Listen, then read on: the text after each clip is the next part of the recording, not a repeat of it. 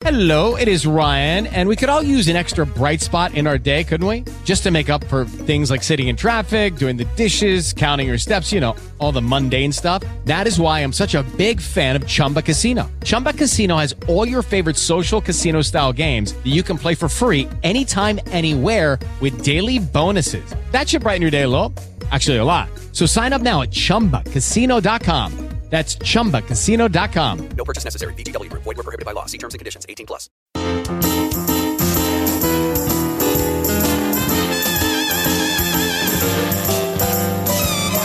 potholes and politicians, the prestidigitators and magicians.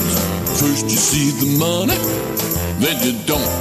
There's nothing to fill the holes while they're filling their pockets. Potholes and politicians bouncing down the road. Everybody's wishing for no more corruption and dysfunction. It's gonna take divine intervention. And God bless you all out there. You are now listening to the Founders Show, the voice of the Founding Fathers, coming to you deep within the bowels of those mystic and cryptic alligator swamps of the Big Easy, that old Crescent City, New Orleans, Louisiana, and high up on top of that old Liberty Cypress tree, perched on the Eagle's branch. This is your very own Chaplain Hi McHenry, your Spengary Baba of the Republic, with Christopher Tidmore, your roving reporter and resident radical moderate. And ladies and gentlemen, we've got a great show for you today. A little in the second half of the show, we're going to get into the legislative session.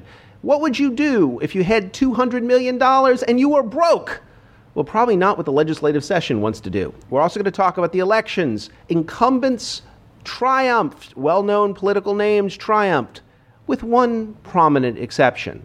We're going to talk about that and the impact and how that may hearken for the elections coming up in Jefferson Parish next thing. We're also going to mention election we haven't talked much about, what's going on in Slidell in those elections later in the program, and a special tribute to a true legendary figure uh, of the legal community here in the New Orleans area. But before we get into any of that, ladies and, chi- uh, ladies and gentlemen, it is now time for our Going Coastal segment. Going Coastal is a partnership with the FMZ.com standing for 50 Mile Zone, the place for all coastal news around the country. If you live within 50 miles of the coast, this is the place you should go, thefmz.com. And Hi McHenry and Christopher Tidmore appear in the FMZ.com each week. And we got a lot to talk about uh, on this particular edition when it comes through. Hi. And one thing we got to start off about is something that has been affecting communities around the country. And Christopher, just really quickly, for the 50 mile zone, this is established by the Coast Guard because it is their jurisdiction, which means they are all over the United States. Because everywhere you go in, in America, there are rivers, towns, ponds, lakes, whatever. And that gives the Coast Guard greater jurisdiction than any other branch of the, of the United States within America. Eh, I don't know. The, F- the, FBI and others might argue with that, but it gives them a lot. There's, there's military. I meant military. Oh, yeah. A military. Yeah. It's the one. It's the one military basis not particularly covered by most areas of posse comitatus, because they deploy in U.S. soil. Anyway, uh, ladies and gentlemen, because of that, we talk about cities and coastal communities all around the country, and we've got a lot to talk about today in this segment. Of course, a few basic things. It looks like electric ferries will be making its way to the United States. We'll talk about that. They're now going it. Imagine electricity being able to uh, push you around and ferries actually taking up a lot of the work that are going on right now with your bus systems. It could happen in a lot of cities. It's already happening around the world, and self guiding, self driving ferries may be the next thing. But we need to talk a little bit more specific about something that's been affecting this. New article that yours truly, Christopher Tidmore, posted on the FMZ was talking about Airbnb and the home share services. Now, entirely possible, ladies and gentlemen, that you've stayed in an Airbnb or HomeAway or one of the other services, and I will be the first one to say it. This is a great experience in most places. You go there, it's cheaper, it's fun, you get to stay in a real place, often in a neighborhood, and it's a great opportunity if you're a tourist.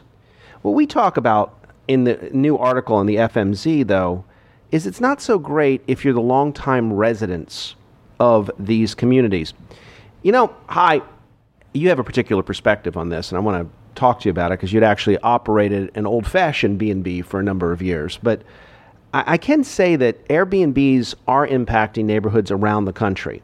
Um, I mean, for example, we know for a fact a study that was released back in October of 2017 by man Carl Barron. It said for every 10% increase in Airbnbs led to essentially a 0.4% increase in rents and a 0.6% increase in house prices. That doesn't sound like much. However, it may be underplacing because when the Harvard Law and Policy Review looked at this, they found out rents went up in Los Angeles, not a small place, in the whole city by 3%. Guess what? Got worse in New York. According to McGill University, a Canadian uh, study of New York City found annual rents went up by $780 in the big in Manhattan and $380 per year in the, uh, across the Big Apple. Why should we care about this? Because frankly, the real data was sparse as to whether or not Airbnb and this really affects neighborhoods. Most people defend it because look, if you've got a property and you can rent it out, that seems a positive thing. The first official study about the real impact of Airbnb has occurred in our hometown in the Crescent City, and it just came out this past Wednesday, March 28th. And it, New Orleans is a little bit different because all those cities I mentioned, folks, it's actually illegal to have homestays for less than 30 days. It's finable in New York, Los Angeles, and all, and you, you still happens all the time, but it, you can be fined. So you don't have a lot of business people, corporate people buying up residence apartments and doing it. Well, New Orleans was the experiment. It was the 18 months ago, the Mitch Landrieu administration came forward with this idea that they would form a partnership with the online services and they would legalize it. Airbnb is legalized everywhere but in the French Quarter, but they put a few regulations on it. First of all, you could only rent for 90 days so that you didn't have commercial property, so that was the philosophy and the city would receive a small fee from it that would go into a fund for affordable housing. So it would try to offset this somehow. And it seemed like it would work well. Well, 18 months later, well, an interesting thing's been happening. Neighborhood rents have been going through the roof. There was a new study that has come out um, by an organization, ladies and gentlemen, known as the Jane Place Neighborhood Sustainability Initiative and they commissioned a study, a national study called Short Term Rentals, Long Term Impacts, the Corrosion of Housing and Access and Affordability in New Orleans. And they found a few things. First of all, rents across the city have doubled in 18 months. Now, part of that is a trend that has been going on since Hurricane Katrina, but it's happened everywhere. But there's some more case and statistics. For those that live around the country and listen, to us on the FMZ.com, you may not be familiar with these neighborhoods, but there's a series of historically African American neighborhoods around the French Quarter. You may have seen the HBO series Treme, the Faubourg Treme, historic black neighborhood. Well, when they were filming that series, it was 79% African American. Today, it's 46%. Uh, Mid City has gone from 90% to 65%. This is outmigration of black families. Pigeon Town, an area Hi knows really well, the Leonidas area, from 75 to 45 percent. Put another way, two years ago, a two bedroom apartment in the, in the Treme rented for $1,000 per month, or $32 per day if you break it down. As of February 15th, Airbnb's own website, Inside Airbnb, says that apartment rent will go for $187 per night, meaning it takes just six days for an owner to pocket the same amount of money. Yes, Christopher, I'm, I'm very well aware of the Airbnb situation, but we're getting into a very challenging and difficult uh, condition of our society, and it all has to do with the computer world. Uh, do you realize that the largest, by far the largest taxi cab company in the world that doesn't own one taxi is uh, Uber? Uh, Airbnb doesn't own one hotel or one apartment or one B&B or whatever. Uh, it's all being done through computers, through apps. Apps are the key. Now we're having many other experiences like this with robots and all the whole IT world, the rapid development of it all, AI, artificial intelligence. Where is all this going to take us? Uh, right now, it seems like it's becoming a wrecking ball to our economy, to society, to our labor forces. But what are we going to do about it? Do you shut down the computer world? I don't think that's going to happen. So we're facing a huge challenge. And the leadership, our leadership of this country, of all branches, business, uh, government, uh, religious, etc., uh, just uh, uh, charitable institutions or whatever, they all need to get together and try to come up with a plan, along with the IT world, because we have fr- we have uh, free enterprise. You know, you, you want to attack free enterprise, take away people's freedom to compete in the business market. Uh, this is a very very sticky situation, and uh, I don't have the answer. I can see the problem, and I can see it. I've watched it develop. I've watched our kids, you know, work with inner city kids here in New the urban poor. We've watched them driven out of neighborhoods, and uh, we I have um, some very good friends that are really on a campaign for this. They've made it almost one of their life's work to wake people up and to try to turn this thing. So, what is the answer? I don't know, but I do know if you're a praying person out there, you better hit your knees and pray because we are facing a real crisis in America. Well, and I'm, I'm not so negative on, on the. I think the digital revolution has been the po- most positive thing. Take this show. While our terrestrial radio listeners would be going on, we wouldn't. There would be no podcast on the on the thing. And I agree with you, Christopher. I'm not against the IT world. I'm just saying it's creating real challenges for us. So we have to rise up and meet. That's all I'm saying. No, and I agree with that. And it, it's going to be it's going to create more challenges as you have AIs come through. You you mention it. There's literally we're going to see the urban working class, and our next topic coming up on Roseanne and what's going on is a good example of that and how things have changed. But where you've got to come up with practical solutions. Look, I'm I'm going to be the first one to say this. I think Airbnb is a wonderful thing for a person who owns their own home that is trying to get a little extra money and try to meet some new people or not, you know, run to rent out their home so they can go on vacation.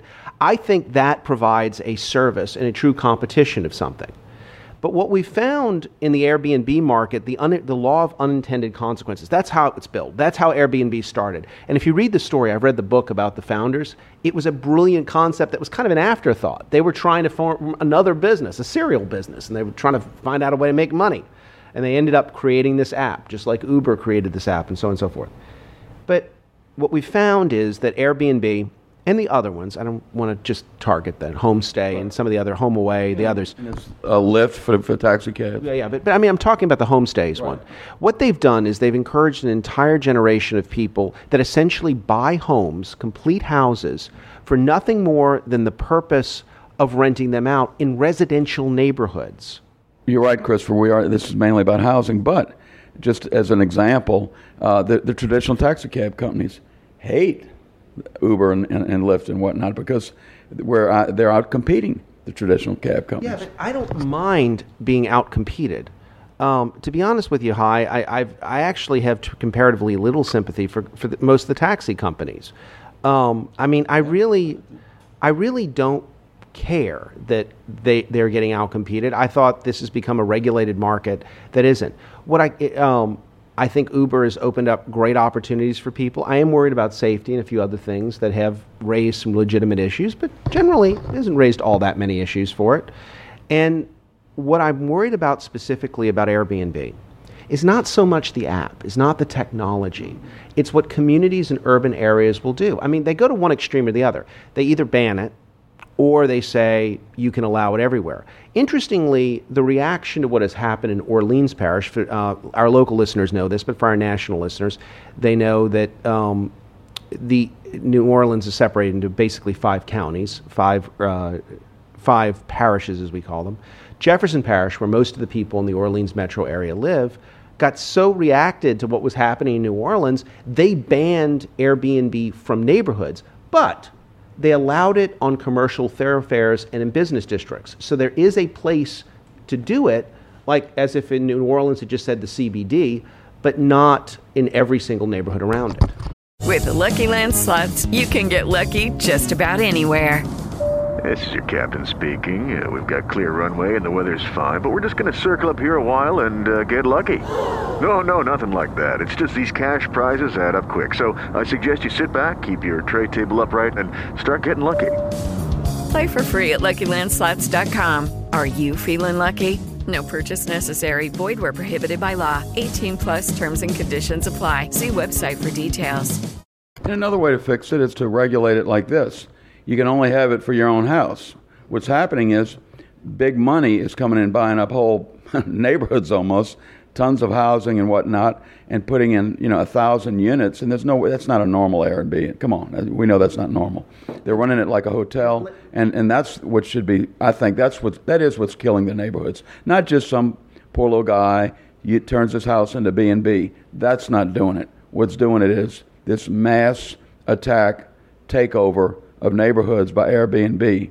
And like you said, then it drives the rents up, and the poor folks got to leave. So it, it, it, it is seriously affecting the, uh, the, the state, the, the atmosphere of our old neighborhoods. Well, and Hi McHenry, I would, you know, you're, you're echoing what uh, Jane Place Initiative manager, um, program manager Breonne DeDecker said. She said, What their report exposes is a lie. What is happening in New Orleans is not home sharing, but the hotelization of residential housing. And, and this is what I find it interesting. I wanted to talk to you about this topic because, ladies and gentlemen, while Hi and I can opine, and sometimes we opine on topics we don't have a lot of personal experience about, Hi and his wife operated a B&B, an actual bed and breakfast, and still do, and still do, and operate an actual bed and breakfast, a historic home that and you guys, it's not like you just log on a website. For years, you had to be in compliance with the city. You had to go to great lengths to make sure it, and you were the only one allowed anywhere near your neighborhood. No, there were other B and B's around us. So, no, that's we had two, two or three of them. Street, not your. Oh yeah, like a couple houses away. So there's one right across the street right now. And by the way, because of the advantages of of, of uh, Airbnb, I joined them. However, I haven't yet rented anything in the past since I joined them because of other reasons. Not because it's not a good opportunity. I just our B and B is not operational right now. We're not sure if we're going to even continue it. We may. We don't know. But um, I found it to be much a much better deal. And these these um, app companies, if you want to call them, like Uber and Airbnb, they do so, they have good self regulation. They I drove for Uber, so I know they have very serious regu- regulatory measures to make. They don't want their drivers getting in trouble, and they get rated. And believe me, you can get you can lose your job by by your ratings by the, the customers. So um, you better have a good car. Everything better be in order. You better have your insurance down and everything else. They really check it closely, and they, they do the same thing for Airbnb. So that is good about Airbnb. It's the hotelization, which is what you just mentioned. That is the crime of this whole Airbnb. Not some guy living in his house like we do, and we're Airbnb. Although we have not yet taken one penny for for uh, under Airbnb, because like I said, we have other reasons why we're not operational. Well, and, and this, how to fight this, how to not stop people, because I'd be, the free marketeer in me would be just as angry if you said you couldn't do Airbnbs, and it's been pointless. Cities that have banned Airbnb, New York City is a good example of that. They, go on Airbnb. I'll show you a thousand listings. They're everywhere. Mm-hmm. Yeah, people, somebody who is a, an individual, what I, if you will forgive the ancient term, yeoman owner, somebody owns their own home, owns their own apartment, condo, in most cases we're talking about, I don't see a problem with them Airbnb to their heart's content. That's what happens in Europe. France, Airbnb and the relation is completely legal. Here's the requirement, and it goes to just what you said. You have got to physically live in the property. You can go away for the weekend, but it's got to be your home. And then you can do it. And that is one of the regulations. The New Orleans City Council and the reaction of this, and the fact that rents across the city of New Orleans have increased to $2,100 for a two bedroom apartment. Now, this is, for people who live in um, LA or San Francisco or Boston, that's like, well, that's nothing. But understand, 10 years ago, that same apartment would have cost $1,000. And even two years ago, before the Airbnb, it might have been 13 or 1400 So we're seeing, when we're seeing inflation in apartments, it's happening exponentially at this point. The argument before the New Orleans City Council, the Airbnb in particular is fighting, is to institute what's called the homestead exemption. This is under Louisiana law, the first $75,000 are exempted for an individual homeowner's property taxes. But it's a very easy way to figure out who owns your own home. People voluntarily join the homestead exemption because they got to prove they own their own home. And if you simply cross apply that map to the Airbnb map, suddenly you don't have owners owning absentee properties. What you have is people having homes. And maybe that's the solution in this whole measure. It does make it difficult for some people who rent particularly in, um, in downtown areas around the country, who would rent a property with the expectation they would sublease it and they'd be gone. But if you don't do such a thing, you will end up with this. And I, I, I come back to, I talk to a lot of musicians. We, we mentioned the Treme, the HBO show, was designed because this was the center of jazz and music in New Orleans, where the musicians live. I defy you, in a course of 10 years, to walk down the streets of the Treme and other than a few people who've families have owned their homes for a long time or something like that, I defy you to find someone who can afford a musician that used to live there and walk to their gigs in the French Quarter or St. Claude Avenue, the French, uh, French Market downtown, and it can afford to live there. And you know what's now happening?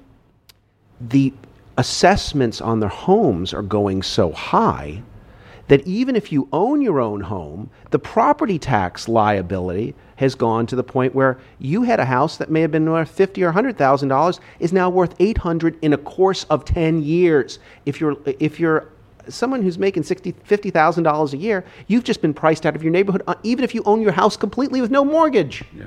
That's right, and believe me, that's why Mitch likes this.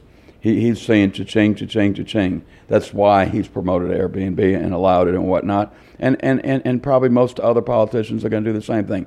They, their, their primary focus is always money and power and, of course, self-aggrandizement. Uh, and that's where Mitch is, so we can understand why the Airbnb is being allowed to ho- ho- hotel-size, if you will, uh, the New Orleans area. Uh, Well, and I'm a, a little bit more sympathetic to Mitch Landrieu on this particular issue. Of course, Mitch Landrieu has been uh, making the national rounds about his book, Hi's, you know, about the Confederate monuments. Hi, who was one of the leading advocates of maintaining the Confederate monuments, and I was somebody who was talking about, was trying to be in the middle of this, has become a very polarized issue. I, I looked. You know, I I don't want to get in a Confederate monuments conversation, Hi, but I will say you just did. I did. But what I'm saying is, in this particular case, the city doesn't actually make a huge amount of money, very little on, on the fees. Almost all the fees they get from Airbnb. They're, they, the fees they're getting are the property taxes, Christopher. Well, That's what he's looking at. I understand. And I understand where it's going. And um, this has led some of the new members of the New Orleans City Council to look to California in the late 70s and a, and a prop that would freeze property taxes at the moment of purchase. So, I mean, it's coming through.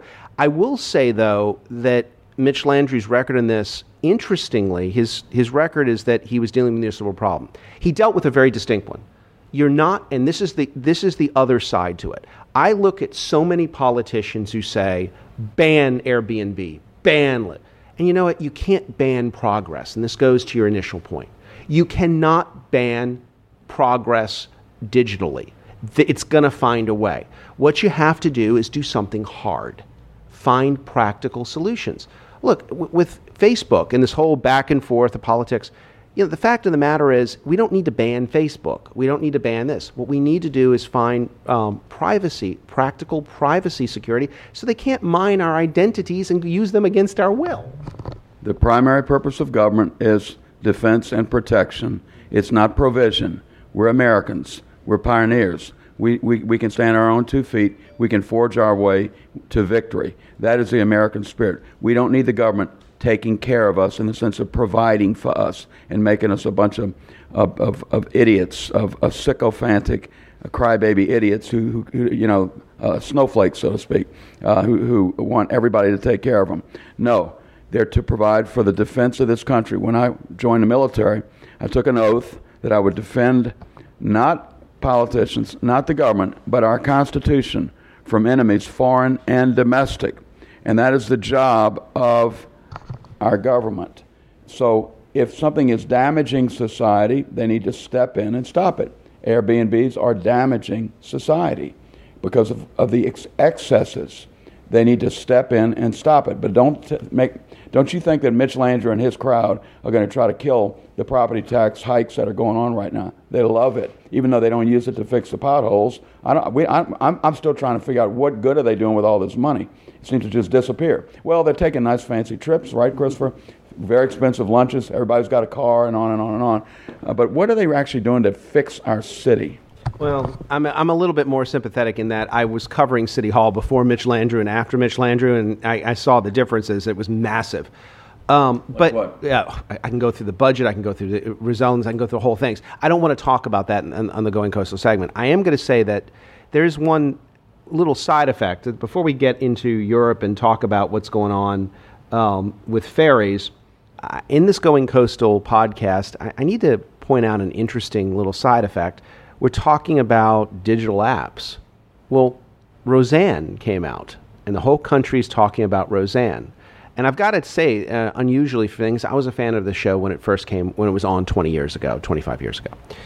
And um, Roseanne, for those that know, of course, is a very outspoken, personally, Roseanne Barr, not Roseanne Connor, the character, is a very outspoken Trump supporter. And it was interesting because she's also been the, nas- the presidential candidate of the, I think it was not the Green Party, the Socialist Party of America, or something like that.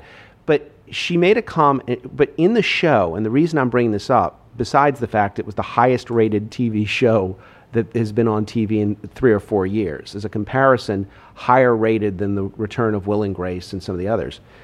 In the show, Roseanne Connor, the character, drives Uber because she's lost her job. Her, she had an industrial job.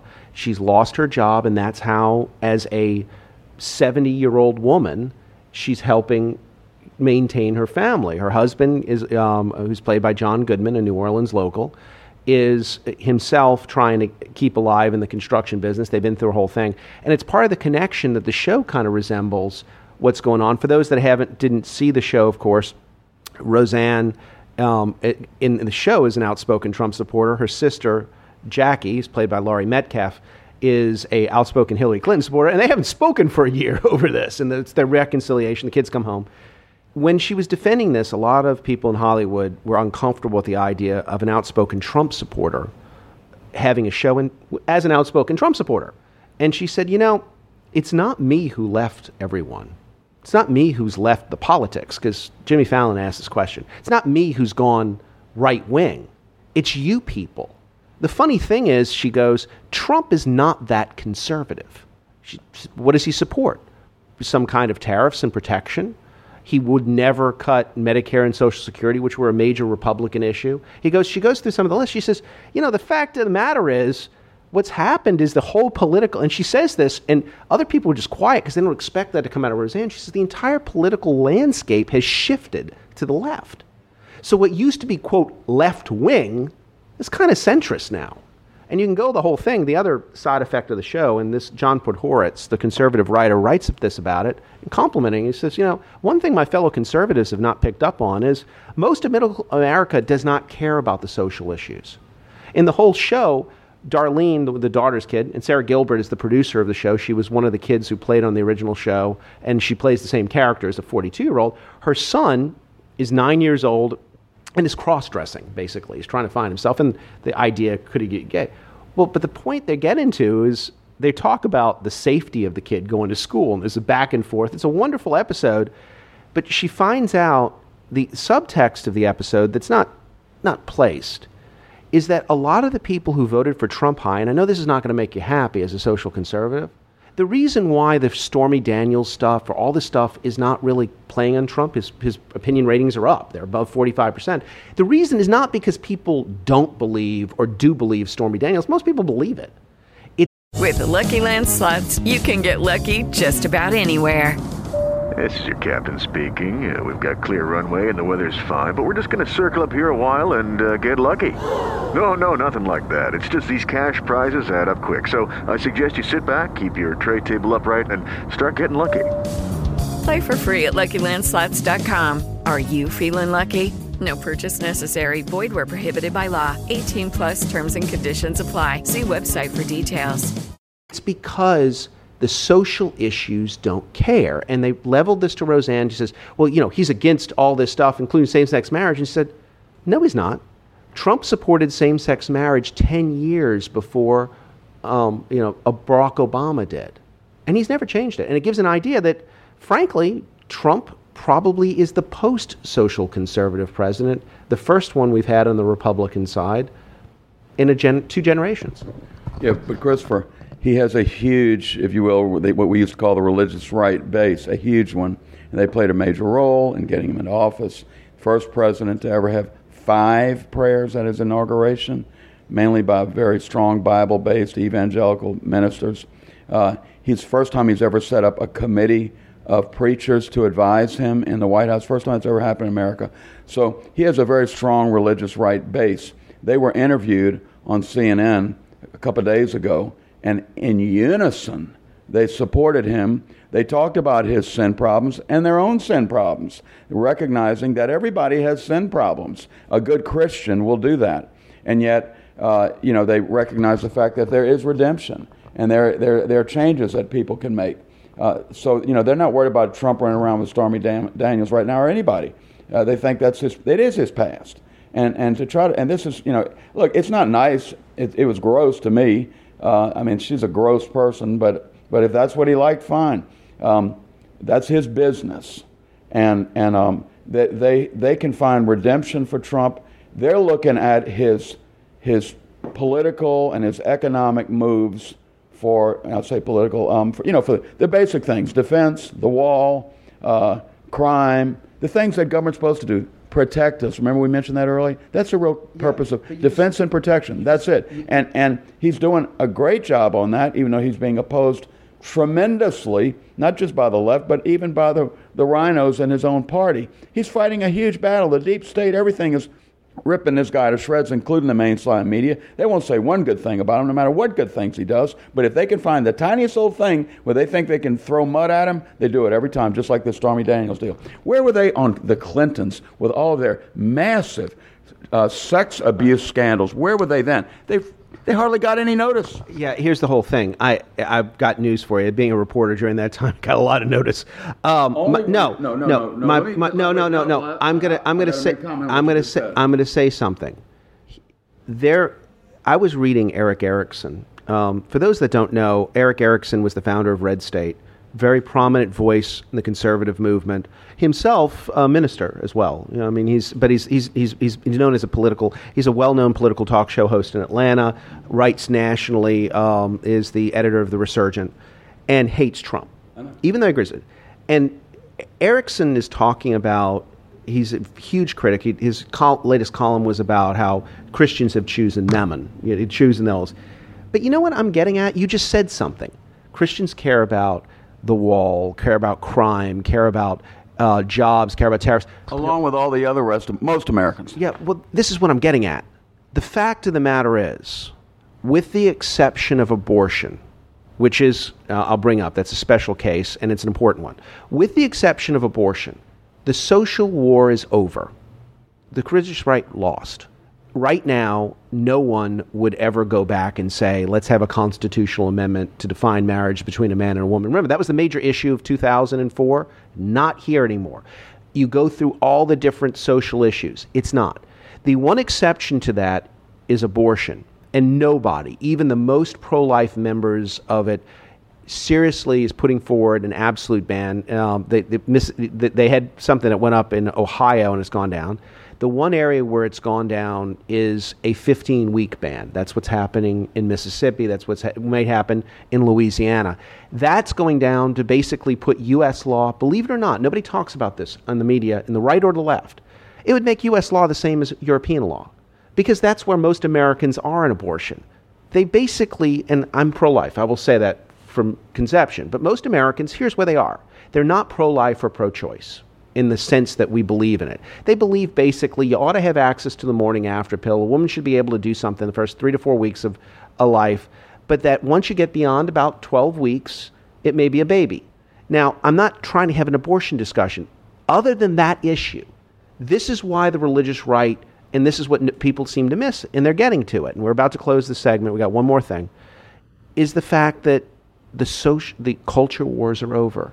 And this is what, when a lot of conservatives are going against Trump, I can't stand Trump for a lot of reasons, but it's not the fact that he's a social moderate. It's not the fact that, frankly, his slimy taste in women. I, I- said it. I, I, Not his wife, Christopher. Not his three wives. They were all really fine persons. Yeah, I mean, I'm, with all with all respect, um, you know what? I, I met Ivanka. I met Ivana Trump once. Smart lady, Ivanka's mother, but not overly impressed. Um, Christopher, when she was young, she was very no, impressive. She, no, I, she was beautiful when I met her. Yeah. I'm talking about her personality. I'm talking about her grace. My, and I'm not trying to put down somebody else for that. One my point being, I don't care. I really don't care who the president stoops. And this is the problem. Most of the United States doesn't care anymore.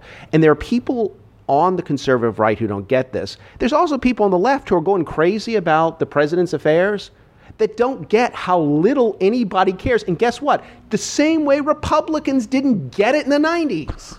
One interesting thing is his affairs seem to be way in his past, Bill Clinton's still having affairs. that man's been a sex maniac his entire life. And where was the left on this? Where was the mainstream media? Where was their outrage? Huh, just didn't seem. Yeah, they did with Monica Lewinsky. They had to if they wanted to keep their ratings. That's the only reason they made a big thing out of Monica and covered that heavily. But all the rest of them didn't give them the time of day. Now, let me tell you something. First of all, I mean, the stormy thing happened when Melania has just given birth to Barron, so you can't go way past. But you know what? I got news for you. Doesn't bother me if a 75 year old man can actually be active with women. If that, that would be actually rather impressive. He's, se- he's 70 or 71 now. He's not 75. And, when, and this was back 12 years ago with, what's her name? If in fact it happened, then we're still not even sure of that. You know, no, no, no, we're not sure of that, Christopher. You're going to trust the testimony of a whore? Please, Christopher. You know, I'm going to be honest with you. Yeah. Because, you know why? Because uh, the Access Hollywood tape and all this. You know what I think? And, and, and everybody read that as this is a horrible thing, terrible thing. And you and I argued about it on the That, air. that was locker room talk. I've heard that all of my life, and most of it is make believe. It's made up stuff. Men are just trying to Well, but- act like but they. Here's the you whole know. thing. I actually think Trump, big star, likes women. It was true. And you know what? It doesn't particularly bother me. And doesn't get it doesn't bother me as a Christopher, Democrat. that's the Hollywood culture. They're all jumping in bed with one another. Now all of a sudden they're so uh, they become Puritans and so horrified that there was somebody in Hollywood, Tr- Trump's a Hollywood guy, that was also engaging in their very same activity. All right, we got we got one last thing we got to bring up, and this is um, before we close this growing coastal segment here on the Founders Show, and this is something we talked a few weeks ago about self-guiding barges that were electric and they could go literally they could put cargo on and be able to go up the canals there. It's already this isn't hypothetical technology. It is being used in the netherlands it is being used in inland waterways and we talked about how this could transform American waterways. Well, I want to give a tease to a story that I'm coming up on this. And hopefully raise the economy in New Orleans, huh? Uh, in New Orleans, or for that matter, in Long Beach, uh, California, in the coastal areas, particularly New York City and the Intercoastal Waterway. Well, here's the thing nobody considered. Guess what? The reason why most coastal cities that are on bays or rivers, it's actually easier to have boats take people from one place to another than roads or conventional public transport. Nothing gets in your way. Ferries, but ferries aren't used because they're very expensive. Even pedestrian ferries require U.S. Coast Guard approved captains, first mates. You're, you're, you're a U.S. flag vessel. It's very expensive to build them. It's very expensive to do. So you only use them in uh, major cases. If you look at other countries, uh, I'll, I'll use Australia as a good example. Uh, Sydney, Australia is built on what's called the Circular Quay. And so all the city is down this long harbor. And so they use, they don't have one ferry, they have 20. And it goes to different parts, just like buses back and forth. Well, I asked, I, for a long time, I've wondered how do you make ferries cost effective? It looks like the Norwegians have figured it out. They have started doing not only electric ferries between the fjords, but they're in the process out of Oslo, a company called Bellona is in the process of introducing self guiding, self driving ferries that will take people between the different fjords automatically on the waters because it takes it. Now imagine that application for coastal cities. Not no traffic, electric driven, no carbon, from place to place to place. And you have a revolutionary uh, revolution in public transport. Great idea, Christopher. I'm sure the Coast Guard is going to be interested in this. and I'm, by the way, I'm, I'm with the Coast Guard Auxiliary, so I'm kind of close to all this. Yeah, yeah, yeah. Because it comes through. We'll see. All right, folks, that just about concludes it for our Going Coastal podcast. Thank you for joining us. For our listeners here on WRNO and WSLA, ladies and gentlemen, we'll be back after this important commercial message. Remember, you can always listen to us from 8 to 9 a.m. on Sundays on WRNO 99.5 FM. And, ladies and gentlemen, on Fridays, Mondays, and Wednesdays, Mondays, Wednesdays, and Fridays from 8 to 9 a.m. on WSLA 1560 AM, or our full show on the iHeartMedia app. Um, just go to the iHeartMedia app, put, load it in your smartphone, it'll be automatically updated, or to the WRNO website, look uh, on the on demand section, go to the Founders Show. You'll see Hi McHenry and Christopher Tidmore to your heart's content for two years worth of episodes. Ladies and gentlemen, we'll be back after these important messages. Stay tuned. More to come on the Founders Show.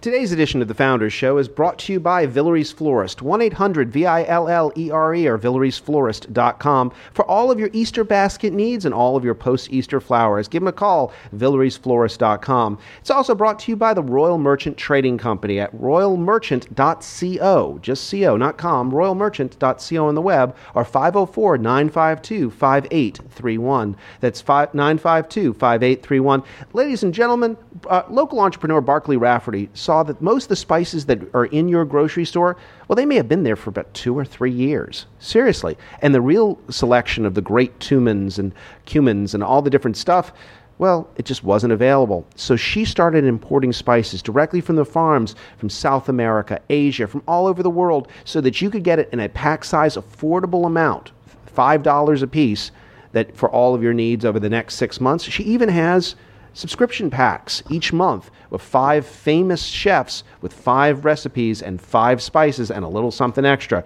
This month, it's her famed Bloody Mary packet for Easter. Go ahead and check it out. RoyalMerchant.co or give her a call at the office 504 952 5831. 504 952 5831 and tell her you heard it on the Founders Show.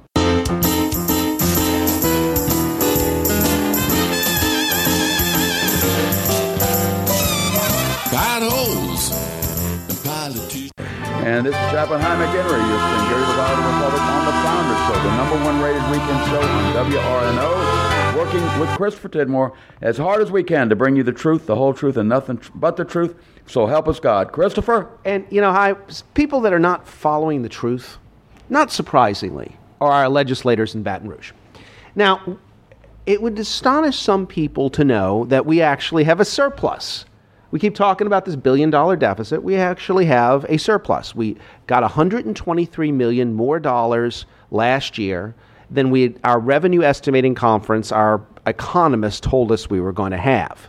Now the state law says you can't use that to plug the budget because you don't know if it's going to come back. You don't know if it's recurring revenue. And that's actually a good idea. Uh, We got in a lot of trouble because people like Edwin Edwards and others, and even Bobby Jindal, had constantly used one time monies to do that, and it got through. Current administration is not. The current legislature doesn't want to do that. What they do want to use the money on is a little bit troublesome. The governor has come out with uh, a lot of road and college and university uh, infrastructure investments for most of this. But the problem is, what happens if we run a deficit next year? Now, one of the main uses of a surplus is to put it in a rainy day fund. So if you do have a deficit, that's the one area you can use it. Problem is, we have robbed 200 plus million dollars out of our rainy day fund over the last several years. Don't just blame John Bell Edwards. Bobby Jindal reined it out as well. So it's, this is a bipartisan horror. The Louisiana Constitution requires that 12 million of the surplus go to pay down retirement debt, and that's reasonable. We have a huge deficit, and 31 million must be carved off the top for the rainy day fund.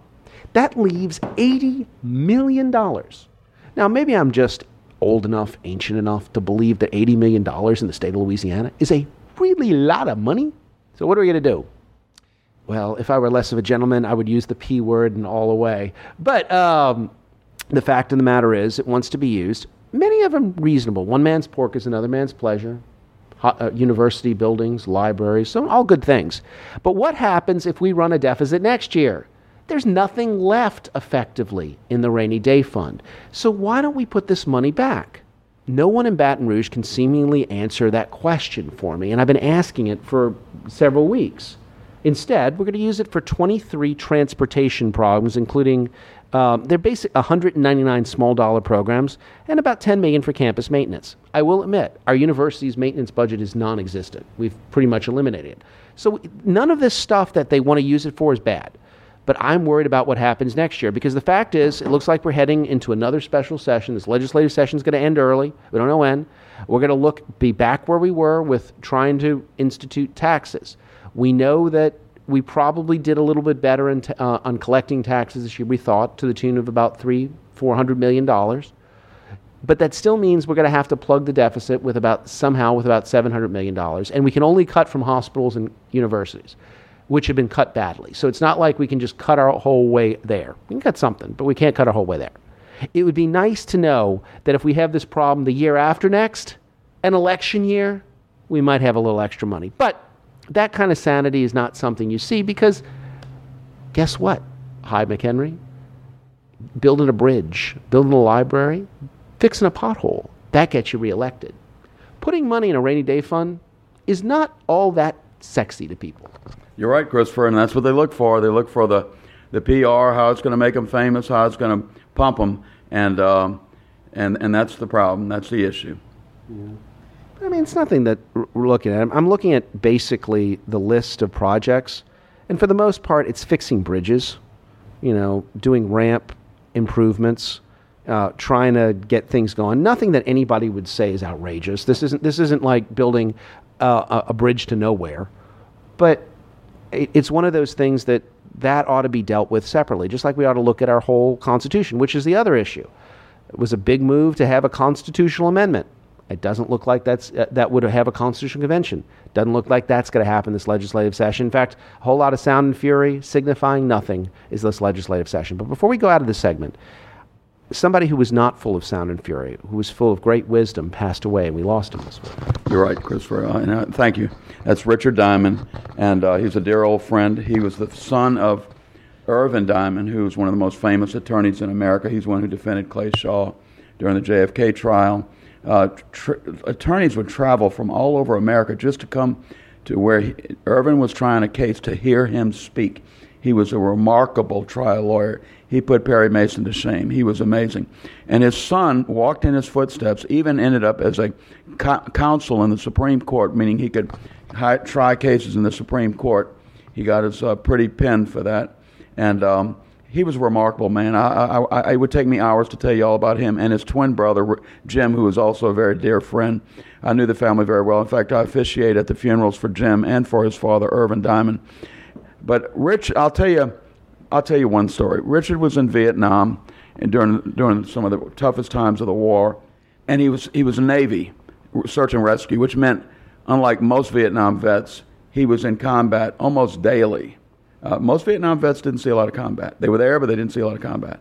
He did, and he, he saw the worst of it. Uh, his, the lifespan for his job was like one to two months. He survived the whole war. One of the stories was they just picked up a pilot, a downed pilot, in the middle of, of, of a hot area with the VC all around them. And, and uh, as they, they got the pilot, they got out, the chopper was heading on over the rice paddy, and uh, Richard looked back and saw a little kid chasing him trying to catch up. Well, there's no way he could catch him, but he was running for his life. And Richard knew when the VC caught him, they would kill him, ruthlessly kill him. Richard had him turn the chopper back, grabbed the kid, jumped out the chopper, grabbed the kid, got him out of there. Beautiful story. 30 years later, Richard is on the Gulf Coast, goes to use a restroom, and when he's in there, he doesn't come out. He, his, his wife starts calling for him, and, and all of a sudden, Richard and a Vietnamese man walk out of the restroom. That was the little boy he had saved. When they told that story at the funeral, there wasn't a dry eye there, mine included. There's so many stories I could tell you about him. He was a great man. God bless you, Richard, and we look forward to seeing you on the other side. And now it is time for us to take another break. We'll be right back, folks.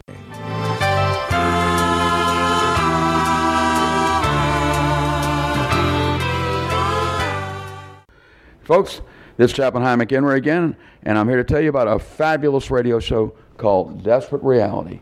It, this is sponsored by New Orleans Mission. I'm on the board of New Orleans Mission. I'm also one of the founders and originators of the show. I'm also the chaplain counselor in the background, so I know the show very, very well. We, we air every Saturday night from 10 till midnight, dealing with people's desperate reality. We're the only live reality rescue talk show in America, heard from sea to shining sea. Go to our website, desperatereality.com, find your favorite radio station, and tune in every Saturday night from 10 till midnight. I promise you, folks, you will be amazed. And if you may have your own desperate reality, we can help you. Call in, folks. God bless you. And now, folks, it's time for me to tell you about our ministry, Lamb Ministries. You can go to our website, lambnola.com, L A M B N O L A.com, find out all about us. We're an inner city ministry with an inner city formula for inner city folks. We've seen remarkable things done with these kids, kids that have no hope, no future. Their only future is a, is a homeless mission, jail, or the morgue, and they all know it and they don't know there's any other reality. But there is. And when they find Christ and they find that they can get help, life can change, their lives change radically. It's been a wonderful ministry. I can't wait to keep it going and seeing what the future holds. So check us out, lambnola.com. That's L A M B N O L A.com. And we thank you so very, very much.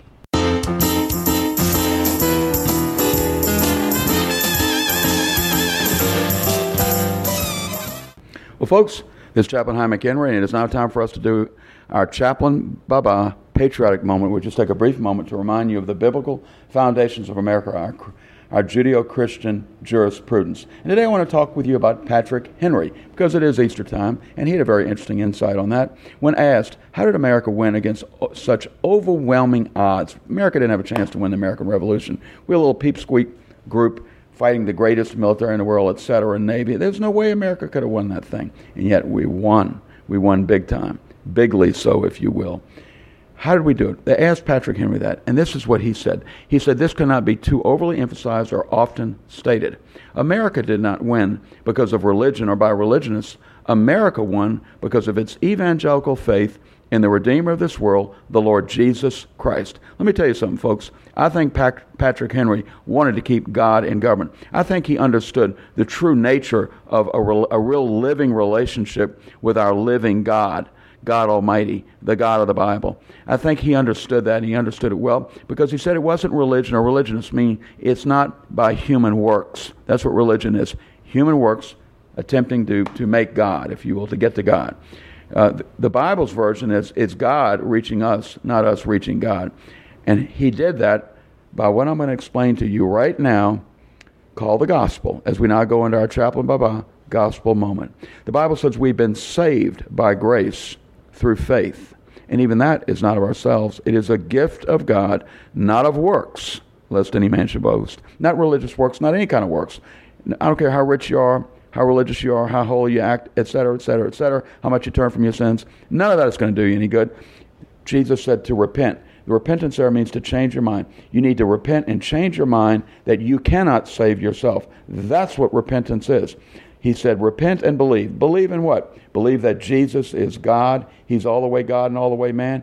He's perfect God and perfect man. That He died for all your sins on the cross. We're at the Easter time, folks. Resurrection Sunday is now.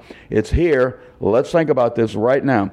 That Jesus died for all your sins. From the day you're born to the day you die, the Bible says His blood washed them all away. And then He rose from the dead to win for you his precious free gift of resurrection, everlasting life.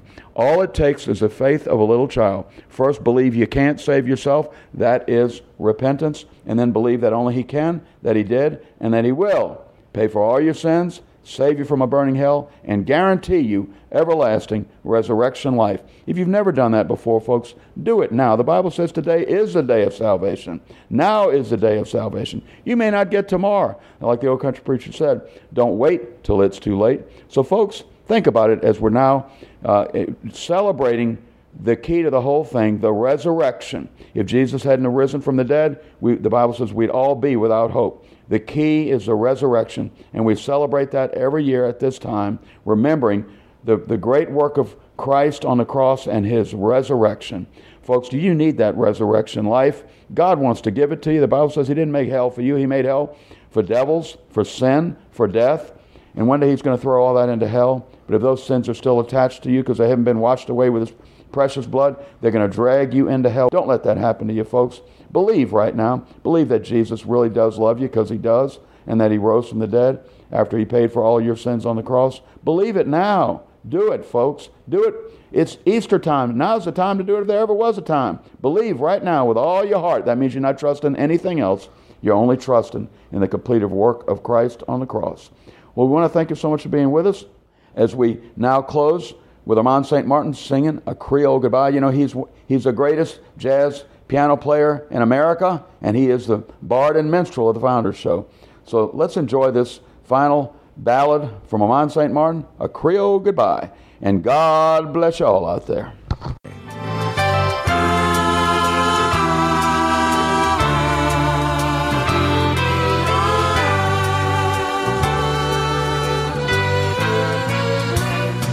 Does this have to be the end of the night?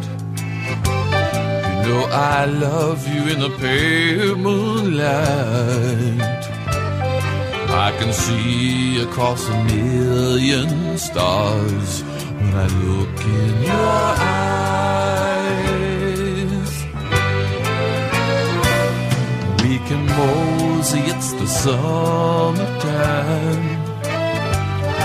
I suppose you couldn't call it a crime if we take just a little longer to say our goodnight.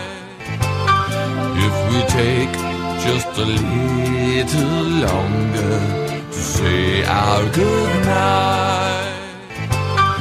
If we take just a little longer say our goodnight. If we take just a little longer to say our goodnight. With the Lucky Land slots, you can get lucky just about anywhere. This is your captain speaking. Uh, we've got clear runway and the weather's fine, but we're just going to circle up here a while and uh, get lucky. No, no, nothing like that. It's just these cash prizes add up quick. So I suggest you sit back, keep your tray table upright, and start getting lucky. Play for free at LuckyLandSlots.com. Are you feeling lucky? No purchase necessary. Void where prohibited by law. 18 plus terms and conditions apply. See website for details.